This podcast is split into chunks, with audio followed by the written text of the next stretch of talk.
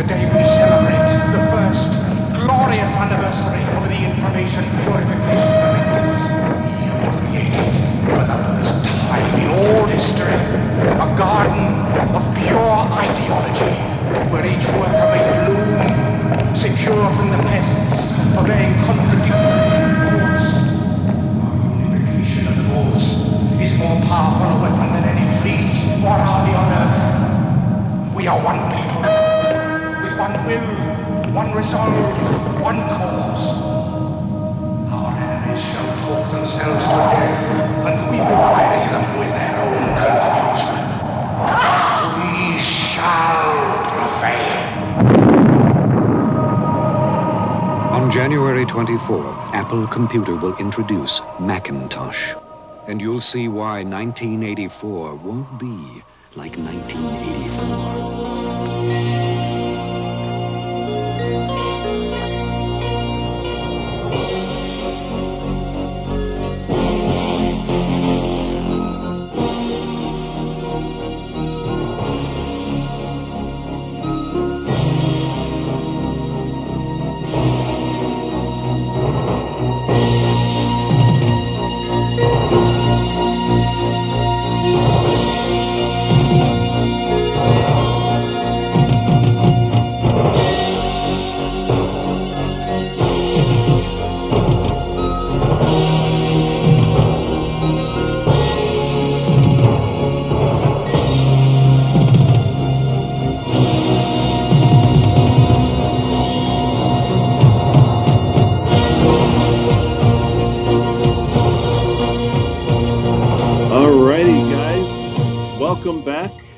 Party people of the world. Thank you so much for uh, listening to uh, giving me all these kind words. I really, really appreciate it. Um, as mentioned in one of my previous episodes, I have a very special guest this evening. Um, you'll remember that my first guest was the amazing Kate Hansen of the Marcados um, and like she actually happens to be a good friend of tonight's guest as well. Um, please welcome to the show, Mr. or shall I say Doctor, Doctor, Doctor AC, also known as my friend Aaron. So welcome Hey. to the show. Thank you, Kevin. I appreciate it. We'll we'll tell the story. Of, we'll tell the story of Kevin soon. yeah, Um, no, it's it's a it's I'm I'm super psyched to see you since I haven't gotten to see you in person in I don't know. It feels like months now. like almost. It, it feels like years actually. It- well, it feels like yeah. It's been literal. It's been literally been months. yeah. But uh, yeah, it's been a long time. So it's good to see your smiling face through the through the waves. dude I, I, it's always amazing to see your awesome face so uh how you how have you been holding up during all this That thank you. Uh, uh, honestly, it's been um, it's. I mean, uh, like anybody, it's been challenging, and I think Yeah. um, the the the blessing is that I've been able to see some positivity um, as a result of it. Um, Right. I'm I'm blessed in that I get to hang out more with my lovely femalian at home. yeah And, uh, you know, uh, I'm a personal trainer in my other life, and um, I've been able to work with people via Zoom. I've been able to meet with people outside, you know, doing socially distanced workouts. right. So um, it's been uh, it's been a learning curve, and uh, but I feel very lucky that uh, I haven't had to be on the front lines. And you Mhm. know, my big props to all the essential workers out there. And uh, I'm I'm I'm cautiously optimistic uh, that Chicago and Illinois will uh, move forward in a safe way. So yeah, that's that's my hope is that everybody everybody just looks out for each other because that's Yeah. how we'll that's how we'll get through this. yeah absolutely and and you know to your point like there's amazing people out there um it- it's it's amazing to see like humanity come together like when we're pushed you know when when we come to like a challenge you know um of course like i won't i won't like concentrate on it or whatever but you have these other people on the other side of the coin. Um you know there's a lot i guess there's like a bunch of lawsuits now um against uh, JB Pritzker because uh, there's like like people want to go into like establishments without masks and stuff. And and I think you know when when when we're given this like opportunity to do good things and you know help each other like I don't know like I think I mean I think it's you know it's like you and I are both big horror movie fans and I mean, we've seen it time and time again. You know, like Crisis brings right. out the best in people, and it brings out the worst in people. Right. Um, right. And you know, all you can do is try to be the hero in the story, and not right. be not be that guy that everybody's like, kill him, kill yeah, him. Exactly. Exactly. you want to be the guy who's like, okay, you know, he's he's on he's on the good side, and hopefully uh, he'll stay out of trouble. Right. Absolutely. I love that you you say that because like as horror movie fans like we've seen this like in countless movies you know like yeah. the way that this turns out so exactly we we just want to be the guy who doesn't get killed by the bad guy you know we, we want to be the one who who is able to escape the monster right and we all know who the real monster is it's the humans absolutely yep it's us um so speaking of horror and movies and whatnot um, we I know we've discussed like having you know uh, so like just a little history between Aaron and myself and our mutual friend Mr. John Kitley. Has he been uh, on the show yet? No, no. Actually, I hope. Uh, so next month, next week, I actually have another couple guests that are going to be on the show, and then after, hopefully, I'm going to wrangle uh, Mr. Kitley in for an episode. So that's working out working out the kinks before you go to the heavyweight. Right, right exactly. because we all know he's the staple, you know. but um but no, like with our relationship, like he he puts on this thing called Turkey Day. Yep. Uh, which is this amazing get together where everybody gets together and watches all these quote unquote turkeys um, you know, essentially like these like movies that you know. Sh- I mean, should we say they're not great movies? Well, we'll say we'll say. I mean, I think like the easiest way to understand is kind of like that. Bo- so bad it's good yeah, type of thing. Yeah, yeah. Um, right. and because I mean, you know, but but as John is fond of saying, the only bad movie is a boring movie, right. and these movies are not boring. They're no. just not not necessarily well done. Right. So there, there's like a wealth of these movies that exist that you know we could have talked about this evening. Yep. Um, however, we landed on this one specific one that actually I personally think it gets a bad rap. It shockingly, okay, I'm gonna, it, it holds a 44% in the Rotten Tomatoes realm, um, a 44% score, which is under they deem it it's as rotten. A, a great it's rotten. Yeah, it's a rotten movie. Um, I grew up with this movie. I saw it back when it first came out in the theaters. Like my mom took me to go see it, me and my brother.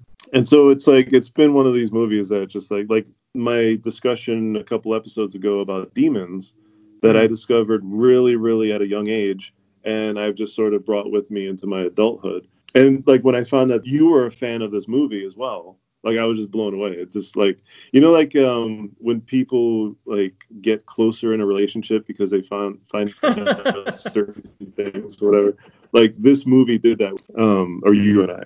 So, uh, without further ado, we're talking about the film from 1983. Actually, it was shot in 1983. Did you know that? Right. No, I knew that. It, yeah. it didn't get out until 84. Yeah, it's crazy because like um, we're gonna be like 30 minutes into this show and not even you know like reveal the name of the movie. But um it, it, was shot in 1983 and it was supposed to be this lovely young actress's first film that's right. with with Cannon right? Yep.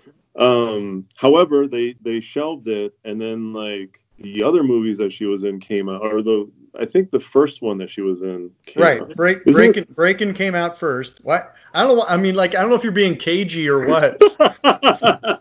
now, I'm like now I'm I'm doing that on purpose. Like now it's like, oh my god, this is funny. Like I, I want to see how long we can exist without talking about the title without actually mentioning any film titles ever. uh, yeah, yeah. Breaking Breaking came out, um, yep. and then uh, Ninja Three came out, and then Breaking Nope, Two nope. came out, No, sir. Not and Ninja Breaking 3. Two came out a couple Not months Ninja later. 3. Ninja, Three: The Domination. There you go. Okay, we have to say the full. That's right. You have to say the full title, otherwise people get confused. Right. Absolutely, man. You know. Yeah. So But, yeah, uh, and then, and then Breaking Two: Electric Boogaloo, which is Mhm. one you have to say the full name for. Yeah. You can't just say Breaking Two. You have to say Breaking Two: Electric Boogaloo. of course. Um, and all three of those, I believe, were directed by Sam Firstenberg. Am I correct? I th- I know the the I know Breaking Two, Electric Boogaloo, and Ninja Three: The Domination are. I'm not sure about the first Breaking. Okay. Um, but because that's the thing, like, so Breaking came out, right?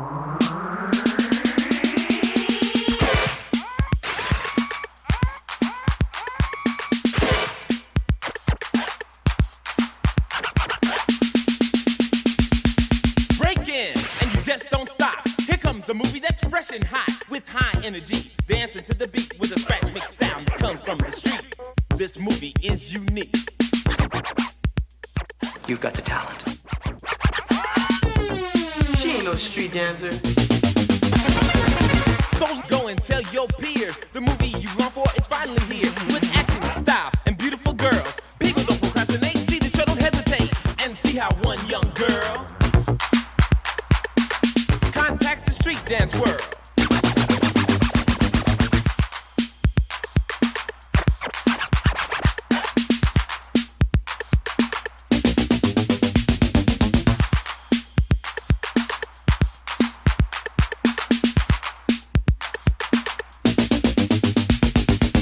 You looking at death, man. Come on, sucker, right now. She was good. I'm better.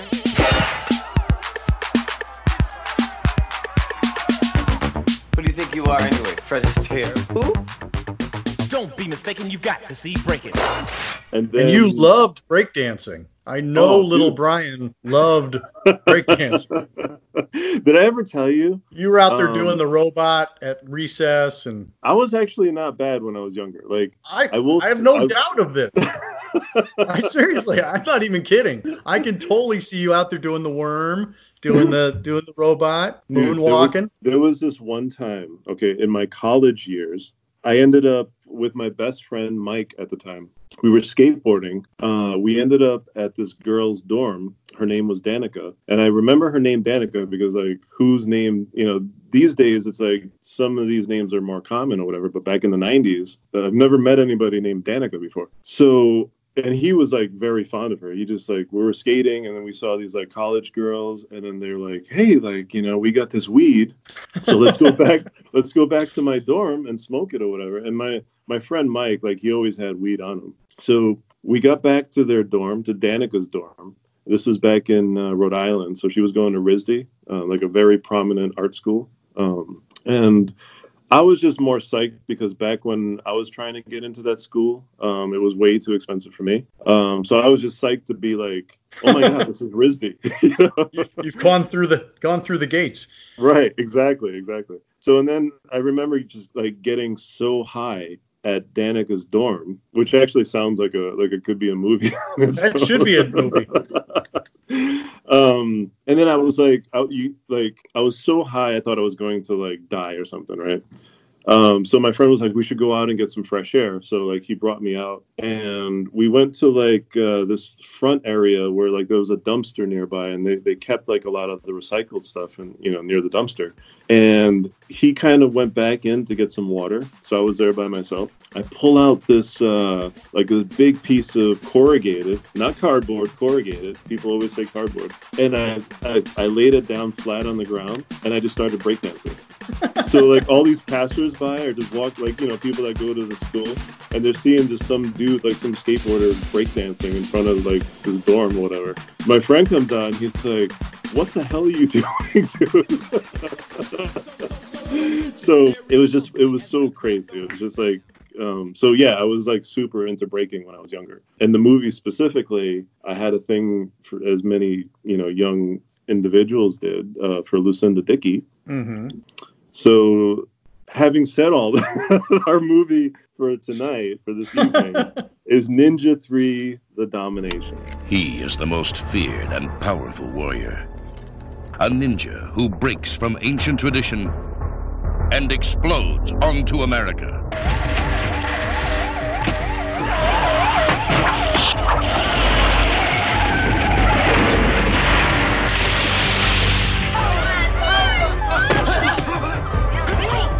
His soul possesses the body of an innocent woman and transforms her into a lethal assassin.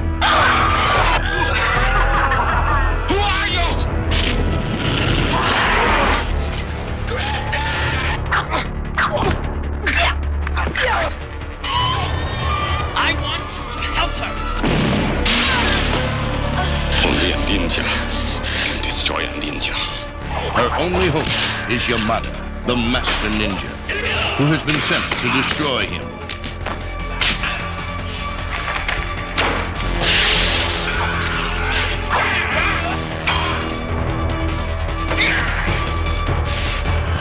Where Revenge of the Ninja left off, Ninja 3 begins. An epic struggle of superhuman strength and supernatural forces. Ninja 3, The Domination. A movie by Golan Globus. Uh, Correct. Cannon. Yep. Yep. Yep. I fell in love with this movie back when I first. I was a big ninja guy, like uh, growing up, um, and I just I was a sucker for these movies. I know you told me, and we'll reveal like our our list of like our favorite ninja movies a little later. But uh, I remember you were you were telling me recently um, you were checking out American Ninja, Yes. that was another one like back in that time that I just like I just adore. Like it's so cheesy, and if you watch these movies today, like they're just Yeah. like, oh my god, they don't hold up quite as great or whatever.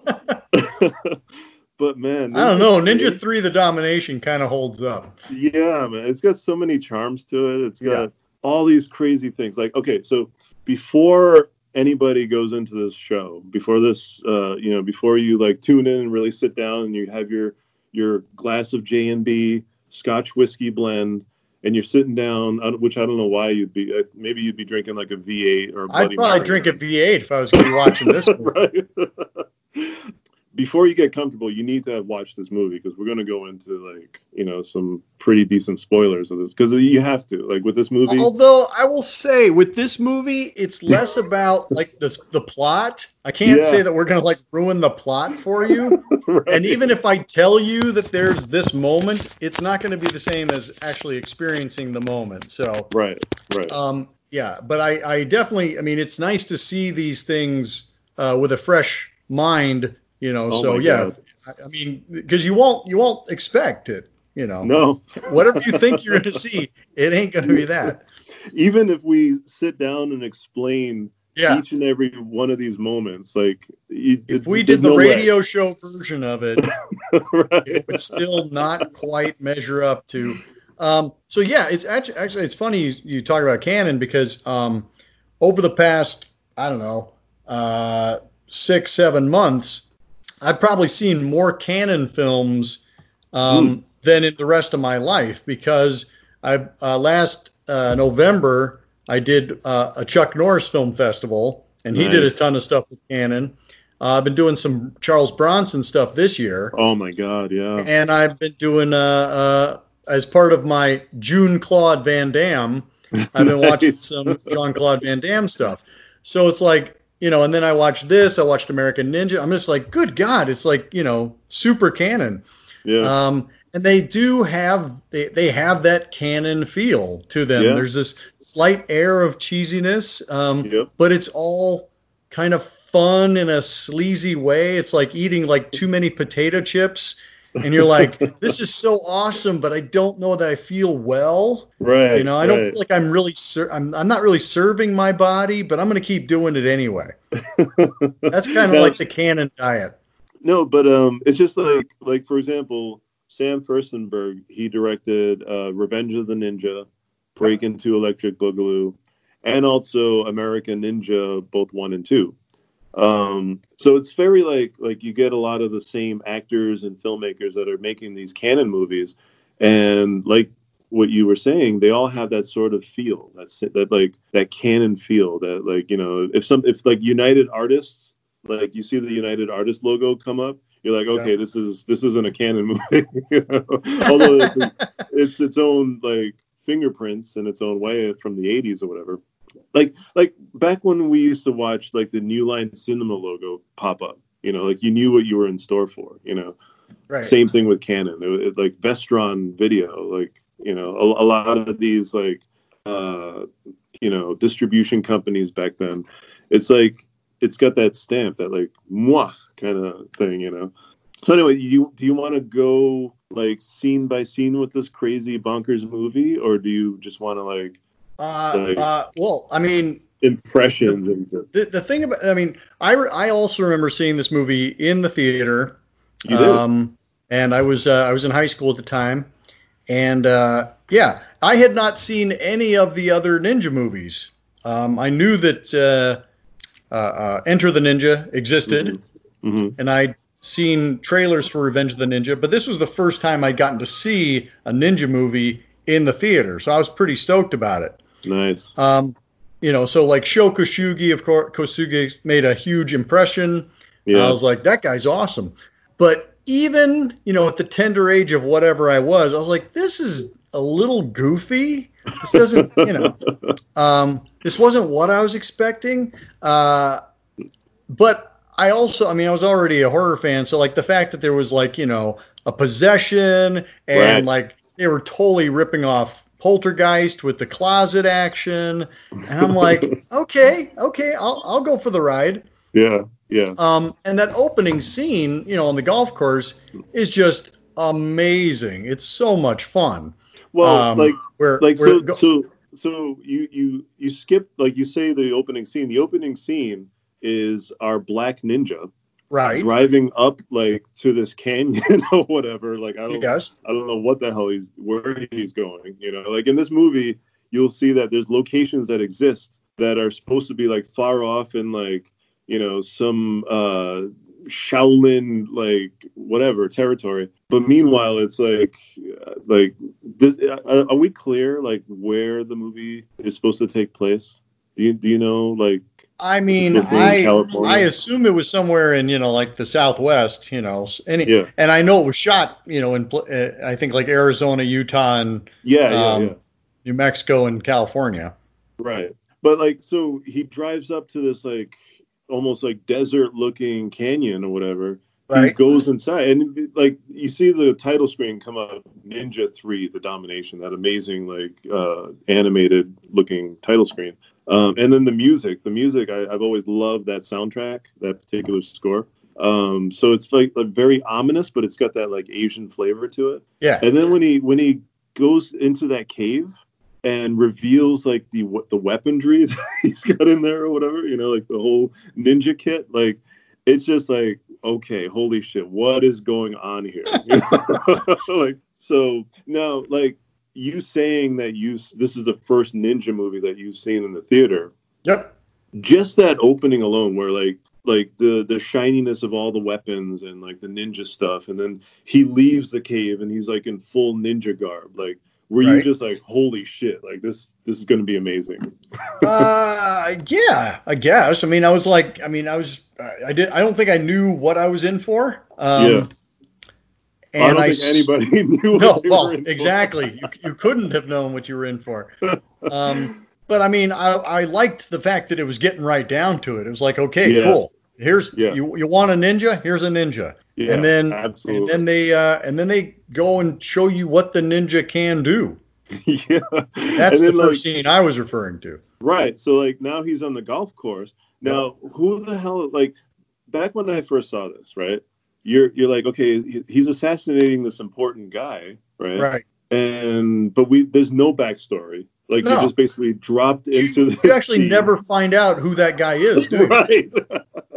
Which is fucking crazy. you Like, know, Ninja just goes ape shit, kills everybody, and you're kind of like, well, that clearly should have something to do with the drive of the plot, but no, no, Yeah, it's just no, it was nope. just it was just his last assignment, right. and uh, you know, and and then, then like gets- you know I, I don't mean to skip ahead of like I'm sure we're going to be skipping back and forth or whatever, but like it's never revealed that this guy is like into the black arts or whatever. Like it, you know, in the way that one might ascend, you know, once uh, they pass on from this life or whatever, and then move into another vessel. Like we've we've never we, we, we don't know any of that shit. Like we're Right. just we're dropped off. This this ninja gets his like gear from a cave.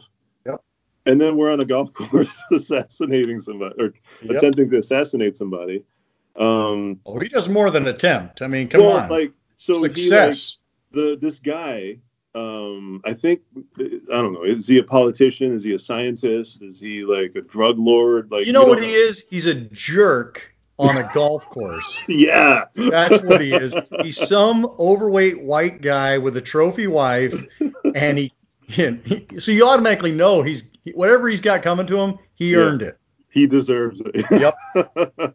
so so as these typical uh douchebags do he's like unleashing like his uh His his bodyguard. thugs yeah. like all these bodyguards or slash thugs or whatever so now like that's that's my question like regarding the whole fucking movie right like this whole thing that's just thrown in front of your face is the black ninja really bad if he was a if he was assassinating like this like i don't know drug king because he seemed like one of these guys right that you see in like some of these other Cannon movies like like they're just like some drug lord or there's some like Yeah, bad sure. guy or whatever you know so we're not knowing any of we we don't discover any of that information because it would have been kind of vital because then we know the motivation of this quote unquote black ninja and then we're det- we're to determine if he's like it's obviously like later on as they get into some of these like background scenes when Sho Kosugi is in the picture it's revealed that he's got some bad stuff in him like he's a bad guy like he's just a bad dude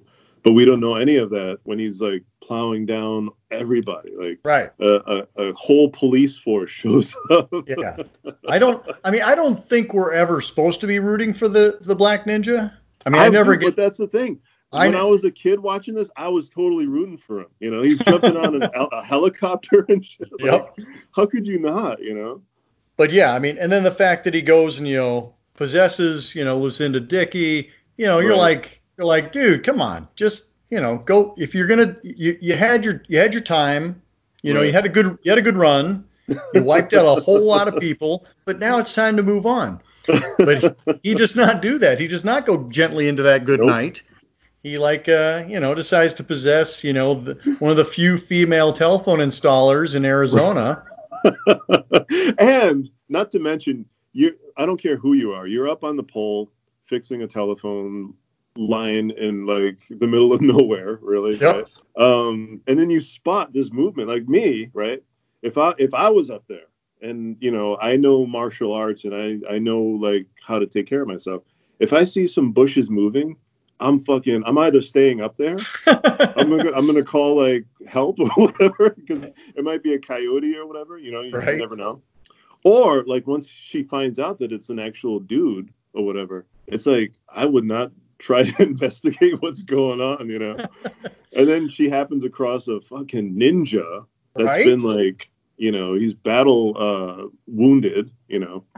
And he's got a sword. Like, how are you going to go and try to help this individual? You know, like I don't. It's just it's crazy. Like You got to look in your heart, Brian. craziness. You got to look in your heart. You know, True, you got to true. open your heart, help the ninjas of the world.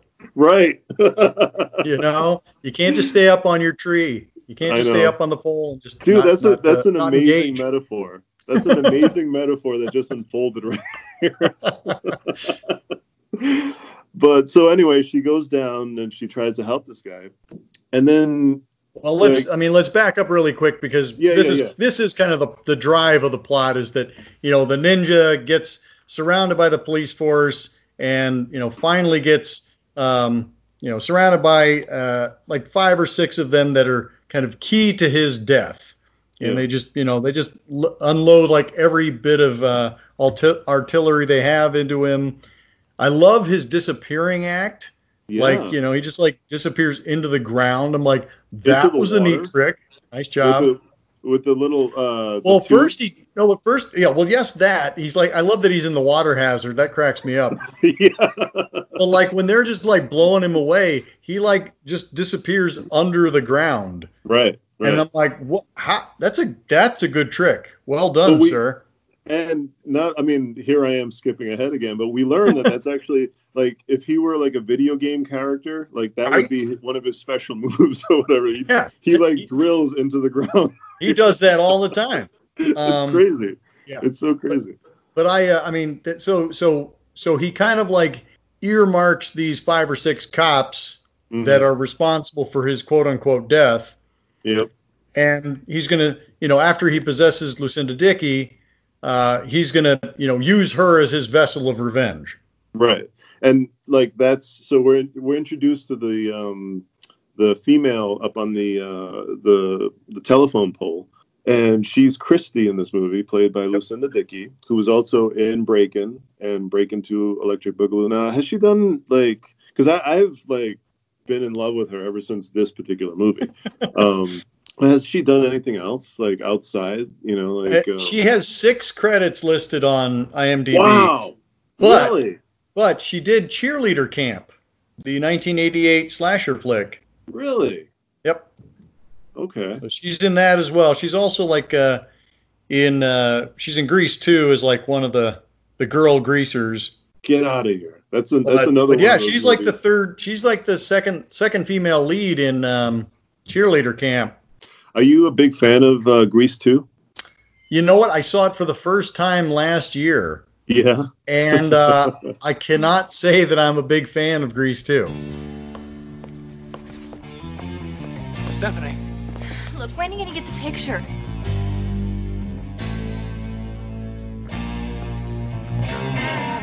If you really wanna know what I want in a guy, well, I'm looking for a dream on a meat machine with hell in his eyes.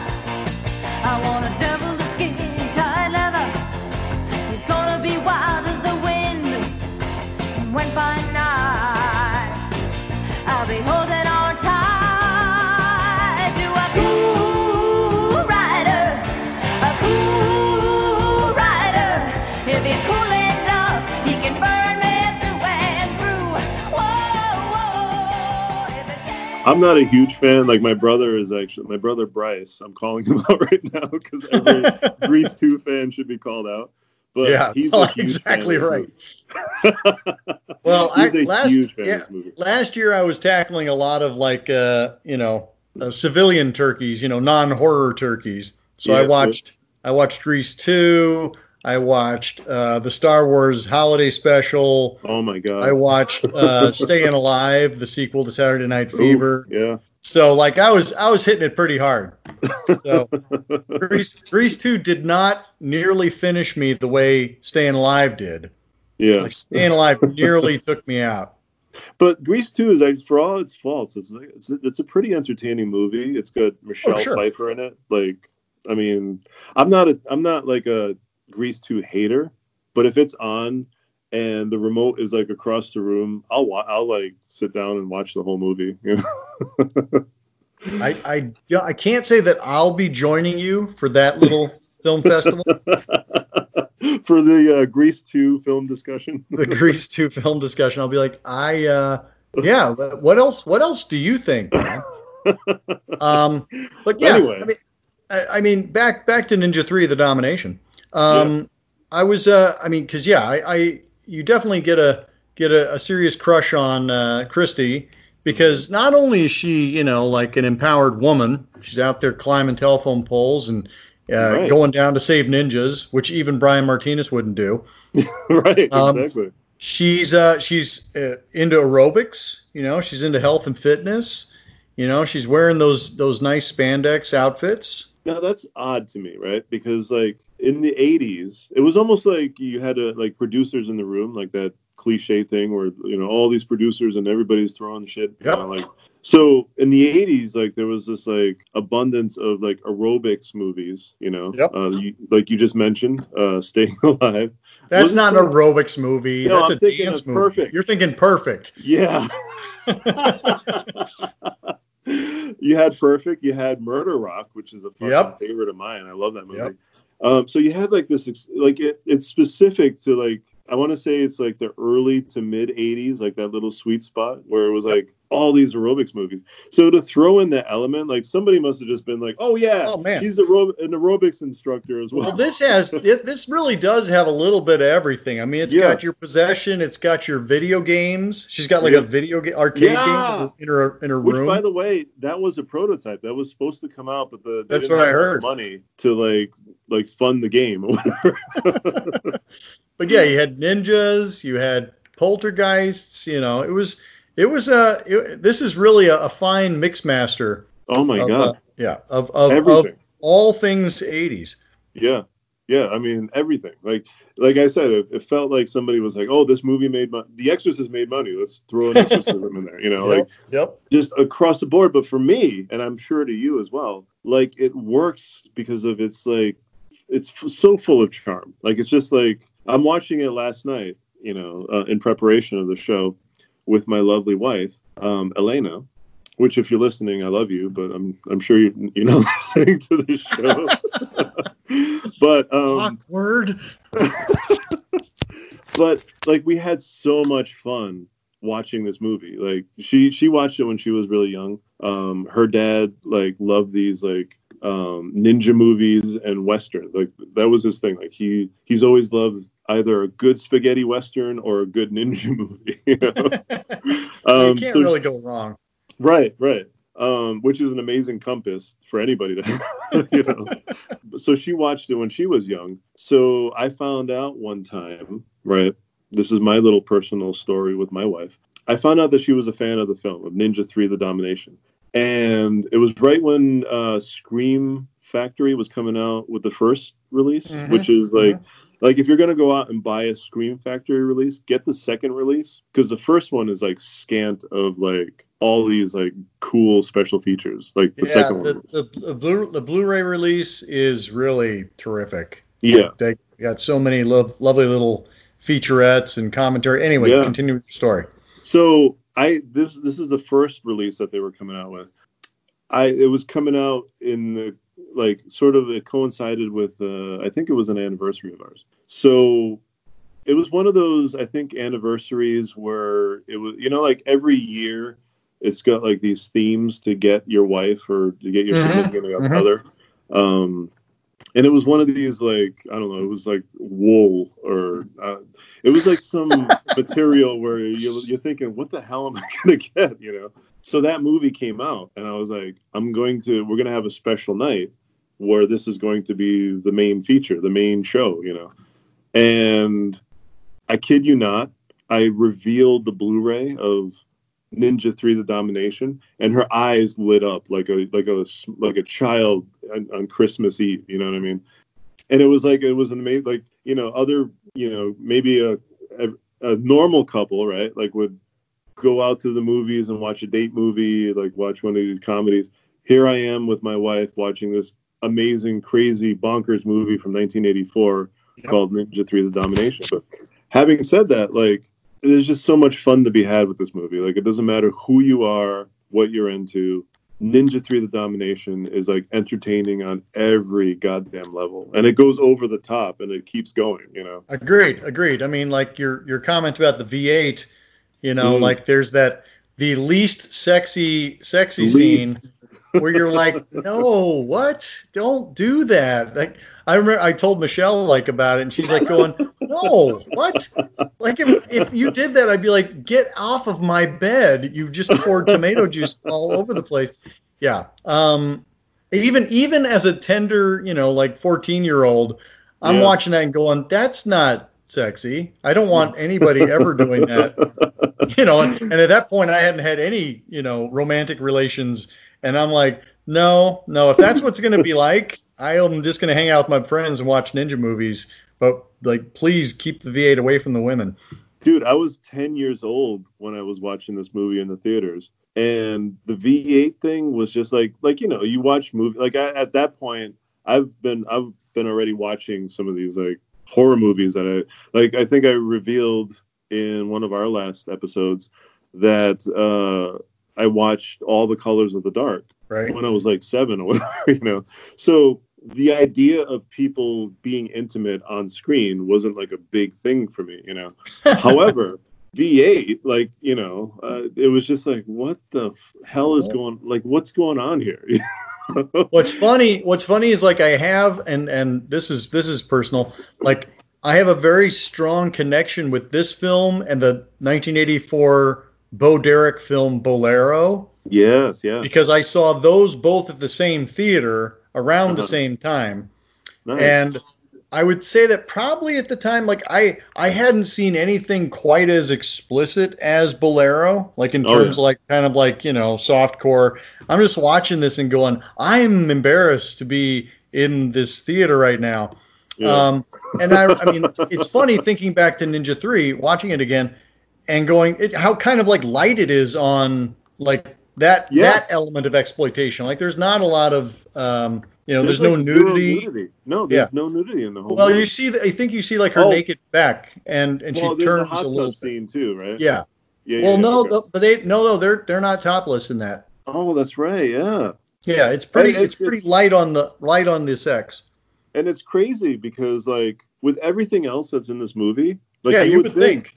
yeah, Totally. uh, and it's it is rated R, right? Yeah. Oh, for sure. Yeah. I mean, so yeah. that blows my mind. It's a Cannon movie, Yep. and it's very steeped in like all this exploitation stuff, but it's Yep. got like none of that. Like They're rather they're rather chaste about it. In fact, all the women in the hot tub mm. scene. Now I'm remembering this. They all have one pieces. Nobody's in like a bikini or anything. It's you know, it's like I say, it's a relatively chaste kind of film. right, right. Yeah, and that is that's super interesting when you consider like everything else that's going on in this movie. You know. um, So talk to me about your your feelings about Sho Kosugi. Oh my dude, like that was my man growing up, you know, like so I was into these ninja movies um uh when I was a kid and my mother would take me and my brother, uh, my brother Bryce, who I'm probably going to mention a few more times during the show. We had this uh, this place called Oriental Imports um, at this mall nearby. It was called the Harbor Mall back when we lived in Fall River, and they had like like they had like the really cool Asian like decor stuff, or whatever. But what sold in this place because like there were like many young kids like me that wanted like shurikens and all that shit. Um, they had like a special section devoted to like like ninja stuff and you know i my mom got me tabi boots from there like the Yep. the yep. the two toe boots that they wear in the movie so get, getting back to Sho Kosugi they had this poster in this oriental imports i think it's from revenge of the ninja but like i'll, I'll send it to you like after the show um it's like a very specific Sho Kosugi poster where he's like a ninja gear and I remember like just like pleading my mom just to get the poster. It was like posters at the time were like 16 bucks or whatever. So, you know, for like a single, you know, parent, like you're not going to want, you know, $16 poster. What the fuck, you know? Um, but like I begged and pleaded. So I think the second visit, she got me the Sho Kosugi poster. So Nice. I hung it up in my room next to my Michael Jackson uh, thriller poster. Of course. So it was like Thriller and Sho Kosugi in my room. Um, so like he just always he felt like immortal to me. You know what I mean? Like I was super into Bruce Lee back then. So, uh, but Bruce Lee, like once you get to um, Enter the Dragon, yeah. like unless you don't mind like an impersonator playing Bruce Lee, like that's that's it. You know, like that's all the Bruce that you're gonna get. You know, um, but with Sho Kosugi, he was coming out with all these ninja movies at the time. You know, he was in Enter the Ninja, he was in Revenge of the Ninja, and then now he's in Ninja Three: The Domination. So, dude, like, there's a scene. Uh, I think it's like towards the third act where uh, I think I want to say it's a cop that's chasing him. He reveals his belt buckle, and it's a shuriken belt buckle. And for watching it at that young age, I was like, I have to fucking own this belt, you know. Um, so it just so happened that I think it was the summer after that movie came out. I, I don't know what, when the release was, um, but they had it in that corner. They had it like in a glass case, like the belt buckle with the shirt, the removable shirt. so I ended up, you know, that that time I was like, Mom, I need this shuriken belt buckle, please. I want to be like Sho Kosugi, you know. So for me, like he's just been a, you know, one of those cinema um, people that you just look up to, you know, as a, as a kid.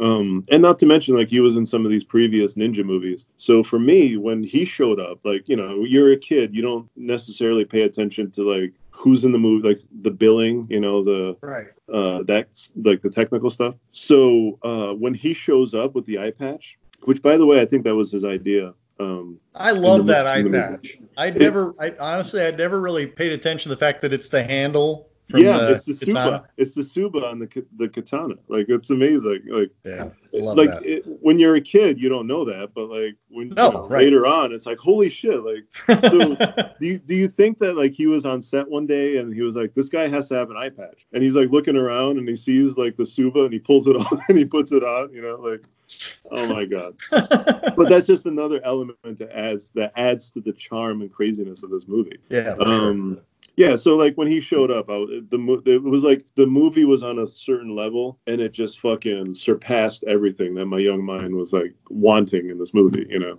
and not to mention like um in the previous film uh in in the in the first in enter the ninja he plays a bad guy you Right. know so uh in this one he's like the good ninja you know um so it just it just made he's it the good. much Isn't he, he's the good ninja in the in Revenge of the Ninja too, in right? Reve- right, right. But like in this movie, like he's the guy that's trying to get this evil spirit back into it. Right. You know what I mean? Like it was just he was um uh Father Merrin, like technically. That's right. that is That this you know? and then and then oh my god, James Hong shows up. You know what I Yep. mean? Oh man, I had totally forgotten he was in the film. And then he rolls in. I'm like, I'm like, oh, that's right. Look at you. Yeah. I, I Um, have in my notes, like, so I have like all the actors and the character names or whatever, but I have James Hong, uh, parentheses, extra points because like Yes. James Hong, Hong is in any movie, like it just like makes, it becomes makes it just a little bit better. exactly.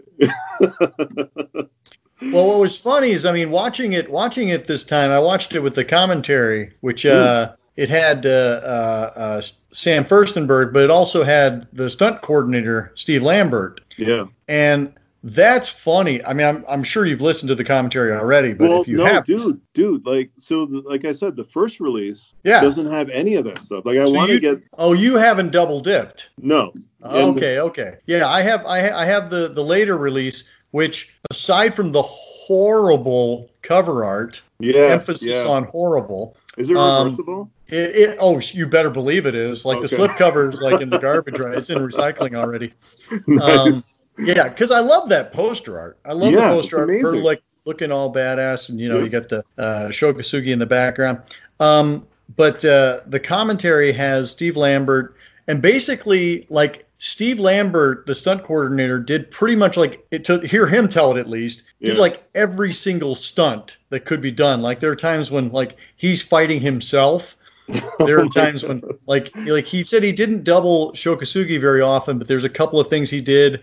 But like he's like as you're going like the, through that golf course scene, he's like, "That's me, that's me, Yep. that's me, that's me, that's me, that's me on the cop car, that's me on the motorcycle, that's me jumping out of the tree, that's me getting kicked in the face." That's and I was like, like, and he was like, because this was one of his first big shows, yeah, and so he really wanted to prove himself. Plus, he was young and like he didn't care. right, um, right. But it it's really fun to listen to, to listen to him Sam talk about it because Yeah. I feel like Sam Sam was relatively you know new to the new to the uh, the scene as well. Right, right. It, there's just like a lot of cool stuff in this movie. It's like we could literally talk three hours about this movie because there's just so much. Like, um, uh, Lucinda Dickey Yeah, only had a week to learn martial arts for this for this movie. right. You know, like, w- and when you consider, Which is like, why which is why he is doing all of her fighting Right. for. but like when she's like when she doesn't have the mask on, like when she's in regular, like when when when she's in the leotard, like after the Right. uh, the After her circus scene, workout. like, that's her. Like you can't fake, you know. There's no CGI back then, whatever. So she's actually doing some of the things in there. Yeah. Um, Well, she was also a dancer, so I mean, like dancers translate very well to martial arts films. like uh, Jean Claude Van Damme. You know, Uh, who? Hey, man, Jean Claude was a championship martial artist. Have you know? I think he was a dancer first, though. Like I think he He went was to a dancer school. first, but he's also he's. I mean, like I know he gets a lot of shit and probably deserves it. So, um, but he was an actual championship, you know, martial artist, and he has, you know, won a few tournaments in his time. Dude, So he wasn't he wasn't just a dancer. Lucinda Don't- Dickey, just a dancer. don't get it twisted, okay? I'm I Don't be hating on Van Damme. I came from the Van Damme school. Like I, my mom walked in on me when I when I had the ropes uh, on my bed, uh, my bed board, my, uh, my headboard. Yeah, Gotta do the splits, man.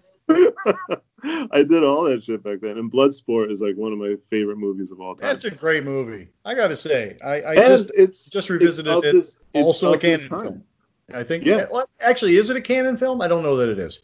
I don't, I don't, I don't. Yeah, I, I wouldn't. I don't think it's a Cannon film because I don't, I don't remember like the the Cannon I logo. think. Yeah. I feel like. Oh, anyway, I know. I know we did a few of them. it's a United Artists film. That's right. That's right. You know the quality you're in for. so yeah. Oh, it so- is. Blood Bloodsport was a Cannon release. Oh, it was okay. Yep. Well, there you go. that's that's why it's awesome. You know. Yeah, it, they Um, didn't. They didn't produce it, but it they did distribute it. So yeah. So like in my basically, I have like five notes for this movie. That's have, good uh, 'cause, uh, we're almost out of time. but like like so this is why like when you sit down to watch this movie and you're trying to take notes for it for like a I don't know a podcast or whatever. We never do Like- that. like you're just so taken aback by the audacity of this film you know so i wrote down like what we touched upon in the first uh, part of this show where the black ninja is assassinating rich guy playing golf like we still don't know like Nope. what why Yes, rich guy. and then comes back as evil spirit to possess Christie. Like again, it's just something that we're never like uh you know given like any kind of information where like oh yeah he's like uh he's into you know the black mystical arts and he's you know he's got like the dark you know he's a witch or what like none of that none Well- of that there's no like there, there isn't like a like a japanese witch that shows up No, that nobody transfers nobody his soul this. Yeah. Yeah. it's a, and then I have Christy attempts to dance away the evil spirits, which That's right. is amazing. That's right. That's right. She does. and the evil spirits are having none of it. No, They just, they just smack her down. She tries to play a video game. She, uh, Mhm. yeah, like they she uses all of her '80s powers, and she can't. She's helpless. and then the invisible swordsman chops like her boombox in half. You know, so she Yep. so now after when Christy like exercises the demon, she's pretty much fucked because she doesn't have any source of music. has no music. Her video, her, her arcade game is blown up. Um, and then I have V8, which we, we talked about, but I, I have something interesting. Like it didn't occur to me. Thank until- God somebody has something interesting. We've been talking for like an hour now. um so like i learned kung fu when i was younger you know I, I had a sifu that taught me all this stuff so watching this movie again it really didn't dawn on me until probably like when i watched it over the weekend because last night when i watched it with my wife it was just more about you know just like having an awesome time but when you're alone in a dark room on the couch and you you're like you know you- you're you're privy to all these thoughts or whatever there's a scene towards the end where uh, Kosugi goes to like this Shaolin temple that's like in the middle of the desert or whatever. Right? And the fact that we know that it's like a sh- like Shaolin related is because we have these like Shaolin monks that like inhabit this place. However, ninjutsu or ninpo, which by the way, Sho Kosugi was like a ninja, like he was a legit ninja. Um, so that's another charm of like why I fucking love Sho Kosugi. Like there's there's like three guys that I love in this whole world. It's Dario Argento, Sho Kosugi, and Aaron Christensen. So Wow. I'm, you know, that's that's some quality uh, company I'm keeping. um so anyway uh he he visits this uh shaolin temple but like ninja ninpo ninjutsu that's a japanese martial art Yeah. um derived from you know samurais and things like that they were assassins back in in those feudal times so like it just it, it gave me pause because i was like why why is this ninja going to a chinese martial arts place so they can take care of this ninja you know what i mean Yeah. Like, it was just one of those things where and what like, did what did you conclude?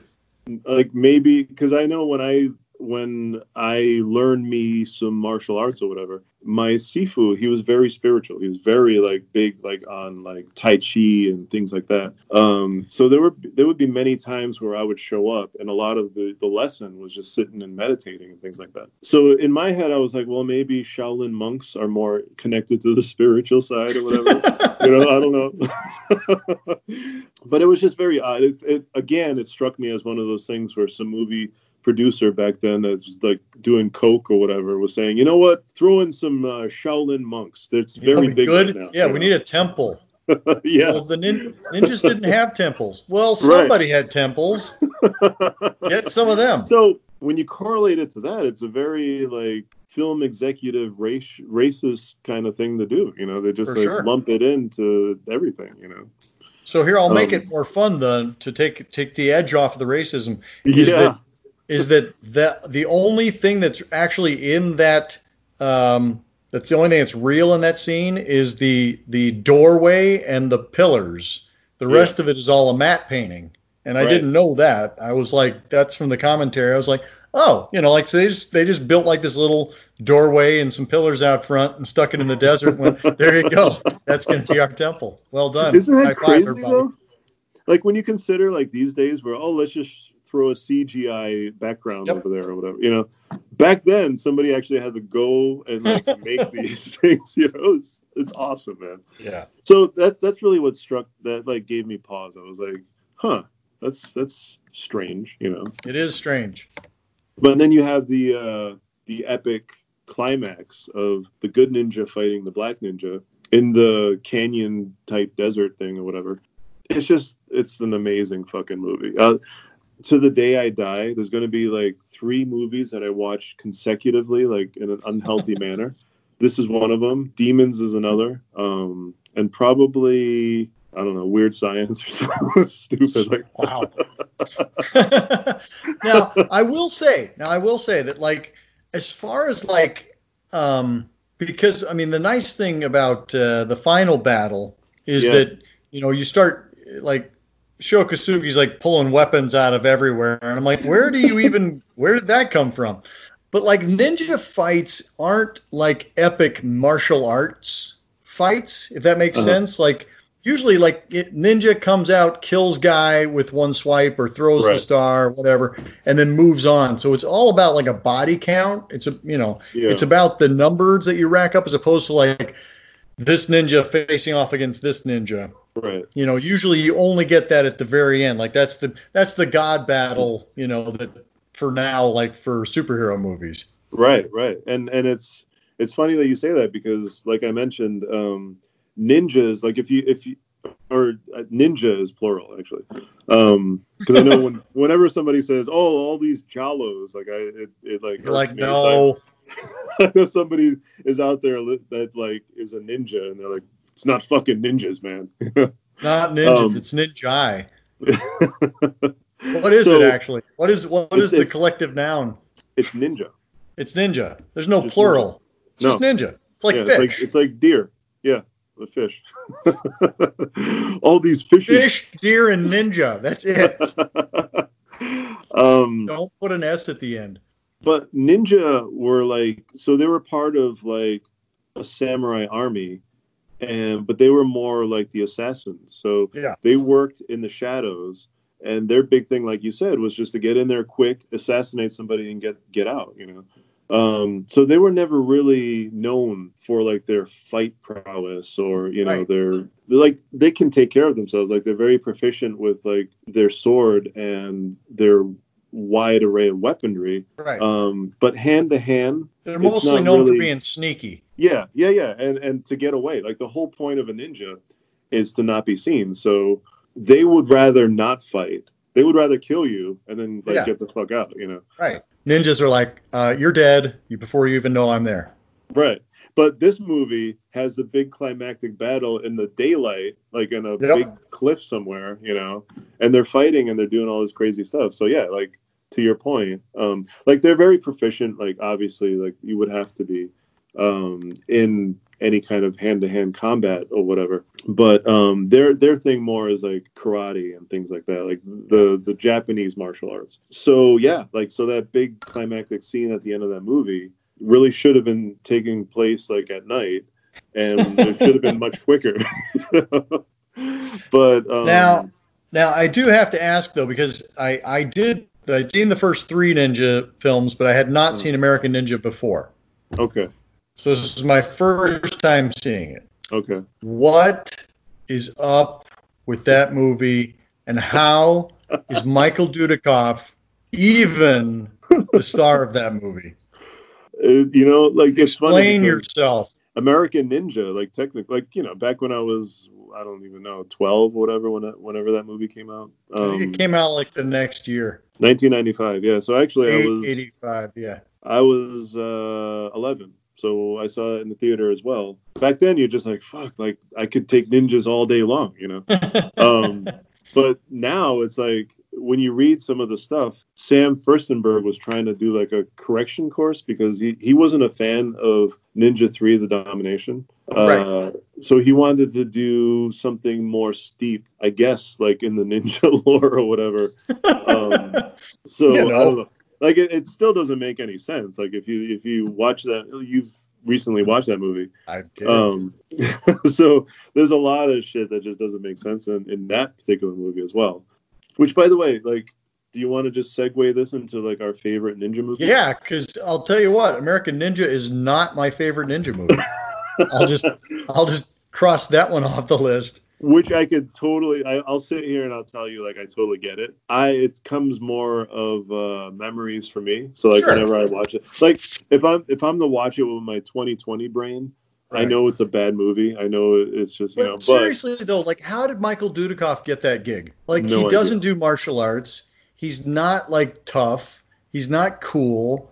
I like like I'm like I'm just watching him and like my head is exploding. So I'm like going, I knew he did like, you know, a couple more of these and like he became like a, a Cannon staple. And I'm like, but you have like no screen presence and you don't do mar- you clearly don't do martial arts. Um and yeah, it was just it was blowing my mind. And I, I mean, more than anything, I was just like going, "Oh, this is because we wanted to get the word American in there Yep. and have some white guy doing Yep. some martial arts."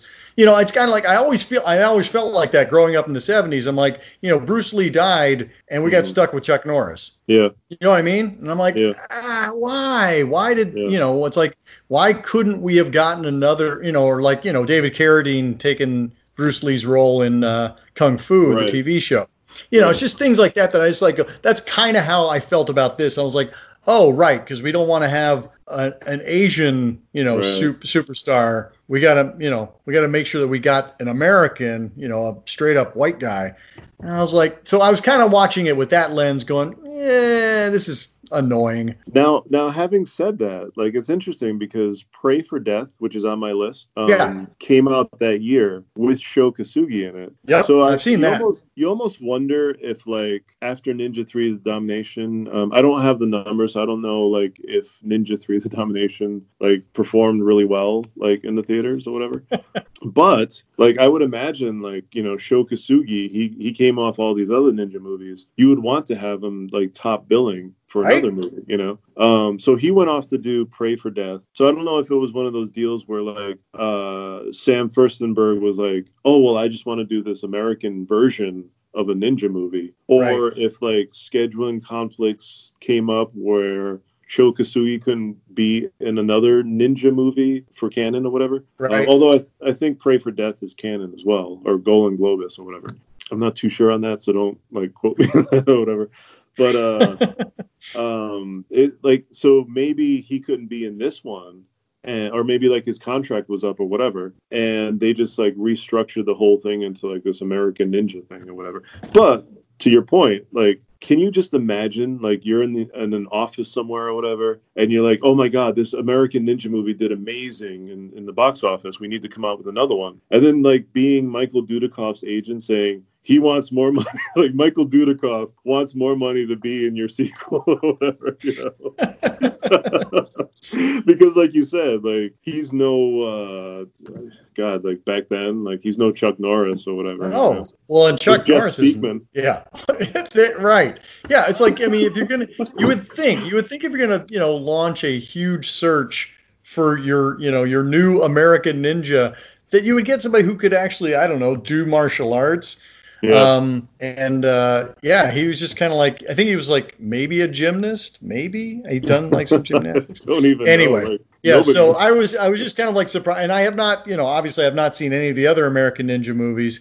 Um, I would say of the first three, you know, the first three, the classic Ninja uh, trilogy, yeah, I would say that Revenge of the Ninja is probably the best of the bunch. yeah, absolutely. I Um, would it's agree like that. you should actually get some solid ninja action. Uh, Sho Kosugi has a nice uh, lead role.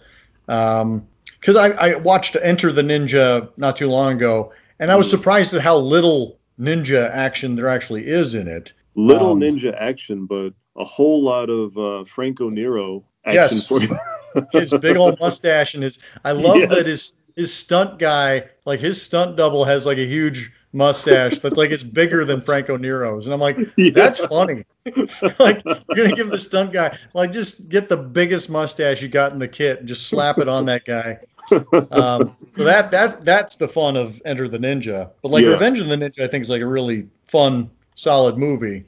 Yeah, and I think that's the the for, for me, I think that's the clear difference is like like say, you know, you can talk all day about like how you feel Enter the Ninja is awesome, like just you know, like like I'll say American Ninja is awesome, but it's more nostalgia Brian talking. Yeah. Um but if you were to like line up Enter the Ninja and Revenge of the Ninja, oh man, Revenge of the Ninja comes up on top, like ten No out of contest. times. Yeah. no contest. But like Enter the Ninja, I think, like you said, it's got its charms. Um, it's got its mustachio charms. You know, Now, why do you why do you love? Uh, do you w- well? Would you say that you love Ninja Three: The Domination more than Revenge of the Ninja? And if so, why?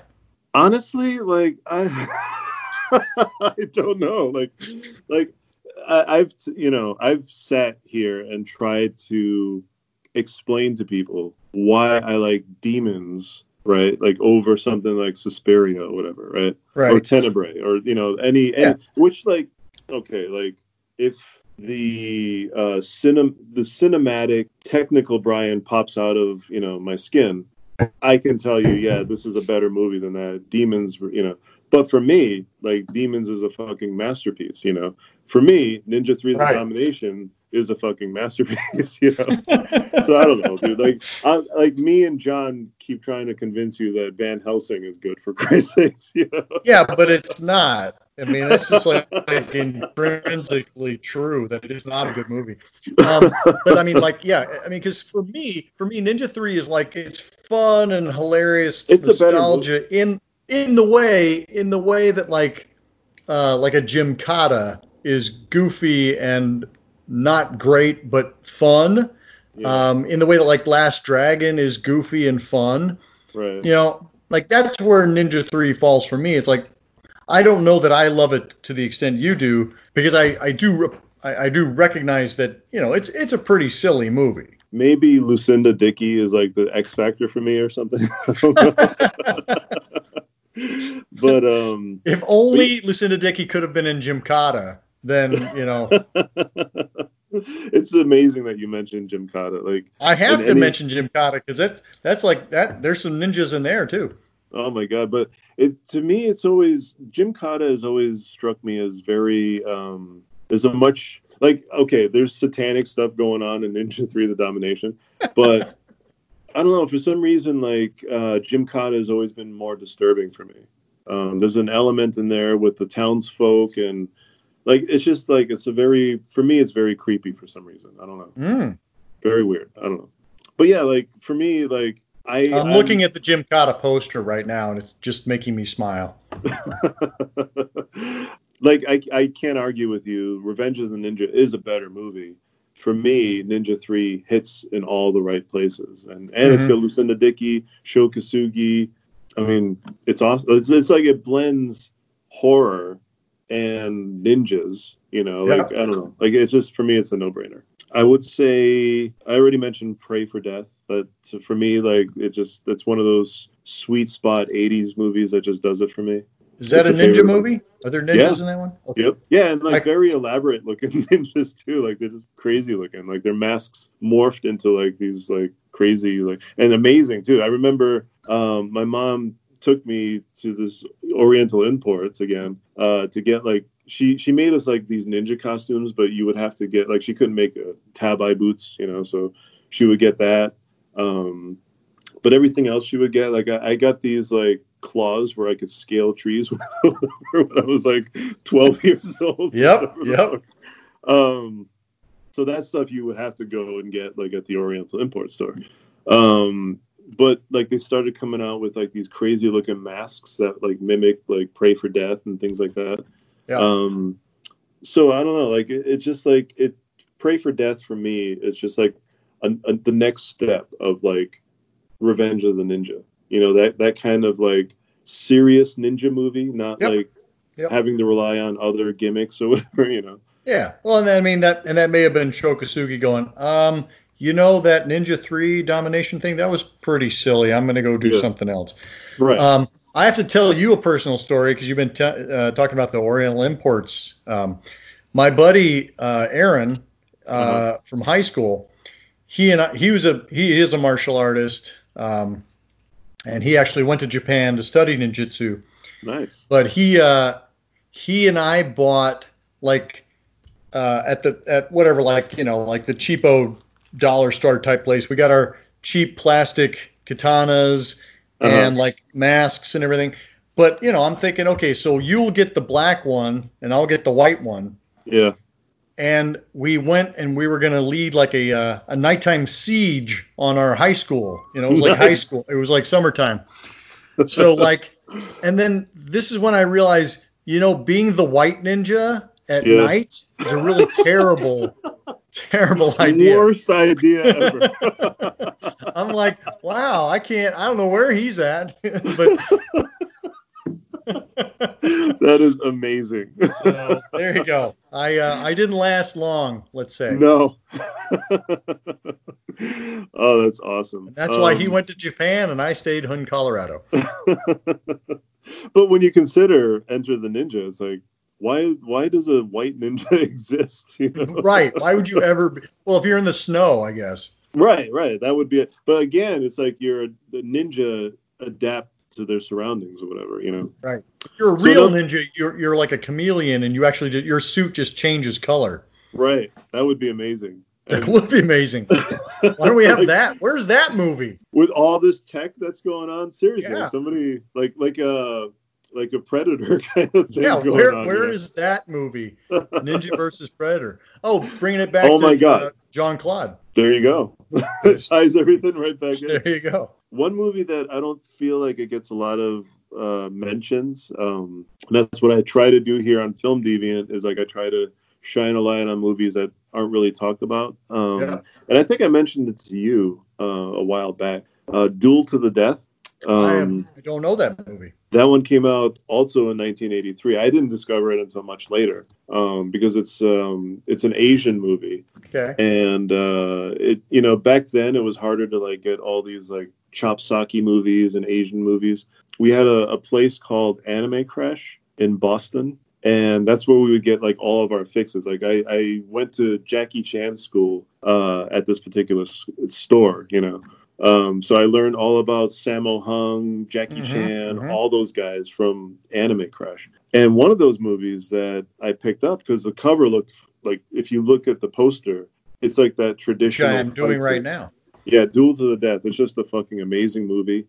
It's uh, I don't think uh, Yuen Woo-ping comes from like that circle of like fight choreographers or whatever. He went. He later went on to uh, choreograph um, The Matrix. Uh, you know, because they wanted like a very kung fu cinema feel for The Matrix or whatever. So they contacted Yuen Woo-ping. But I think he was a like he collaborated with him or whatever. I don't know the actual choreographer to Duel of Death, but it's got some of the greatest fucking fight scene sequences in any movie you've ever seen. Do you still Um, have that movie, like on VHS? or I have it on VHS. Yeah, Good for I have you. it somewhere on VHS. So if you if you need it, I'll I'll I'll be let you borrowing that pretty quick.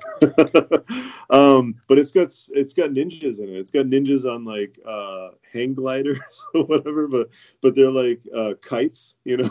so it's it's so bonkers, but they treat it in a very serious manner. It's not like schlocky, like although some of the concepts might seem that way, but it's it's very it's like ninja adjacent. So it's not necessarily like a true blue like ninja movie, Uh-huh. but it, it's got a lot of ninja uh, battles in it and whatnot. So it's a very, very good martial arts, I would say, kind of film.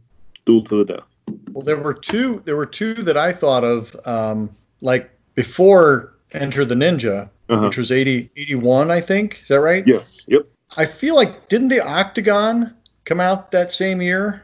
Um, 81. Uh, it was either it was either eighty or eighty one. But is Octagon 80. Yeah. Yeah, yeah, yeah. Um, you know, I didn't, I never, I, had, I didn't discover Octagon until much later. Like Uh-huh. when I started going through like Silent Rage and all those like uh, Right. Chuck Norris movies. So to me, it never really like fit, even though it should have, right? Like it's in Right. that era or whatever. But I just never, I'd never like discuss it in the same sentence as like Enter the Ninja, Revenge of the Ninja, whatever. Right. But But he's totally Great- fighting great ninjas. movie.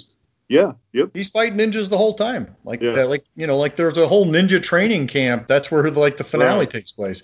Right. Um, and then the other one is uh, "You Only Live Twice," the James Bond movie. Yeah, yeah. There's like that's like a super ninja, like the the whole finale of like all these ninjas like rappelling into the underwater cave. Like I was like that that scene like still is in my head of like like all these crazy ninjas like rappelling down ropes and coming into the.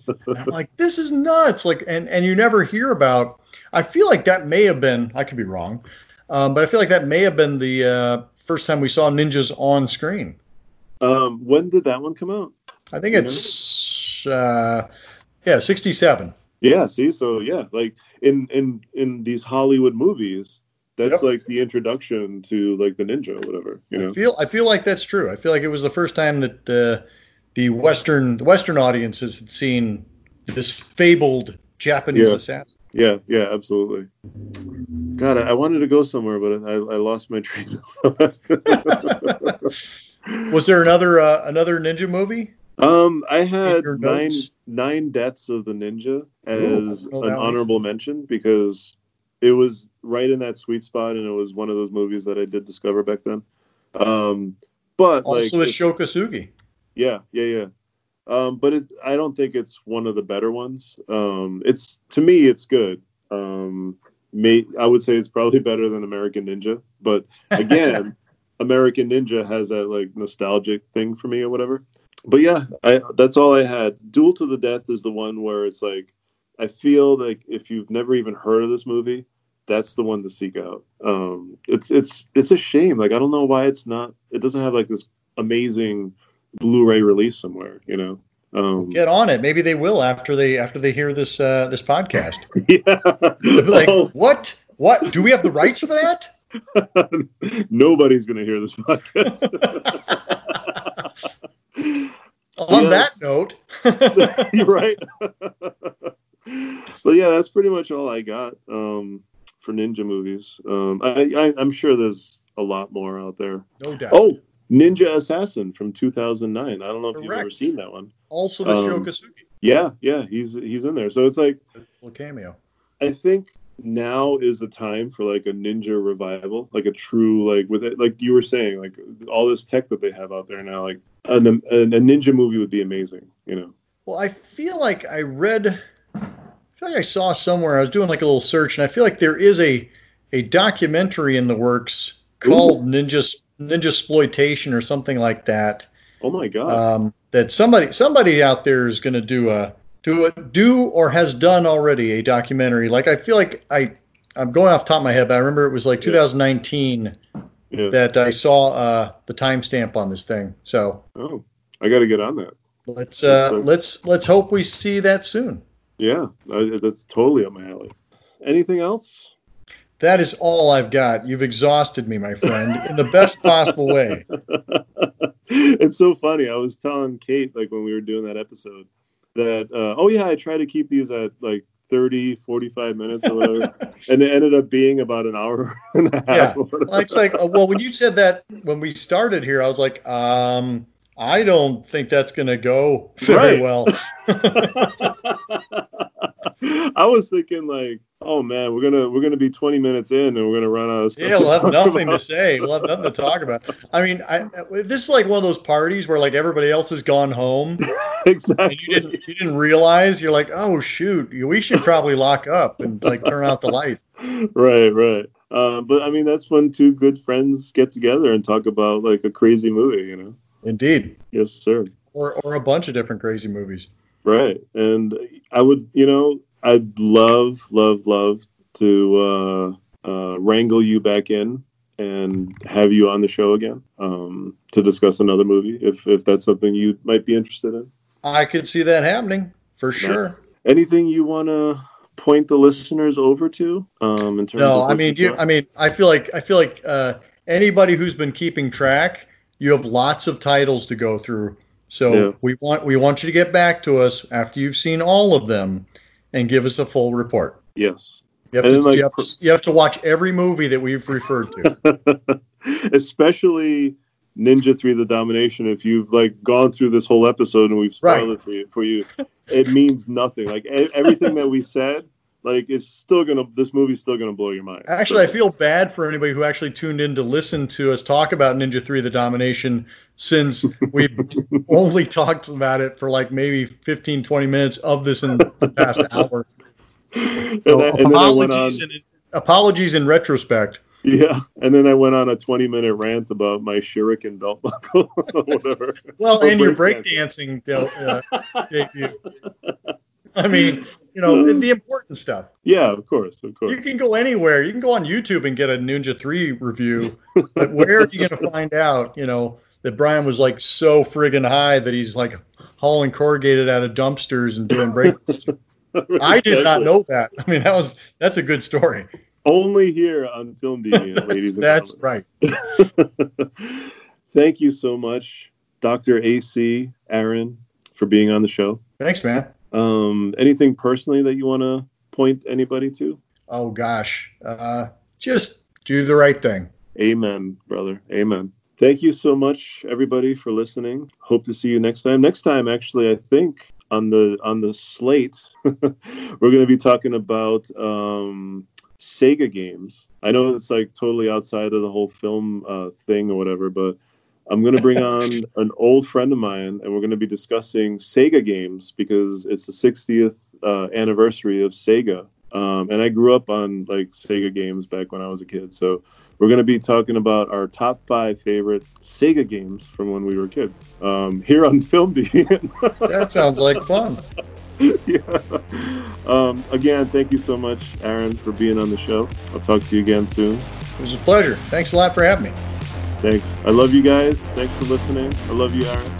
I love you too, Brian. didn't want didn't want to interrupt your sign off. I'm going to keep that actually.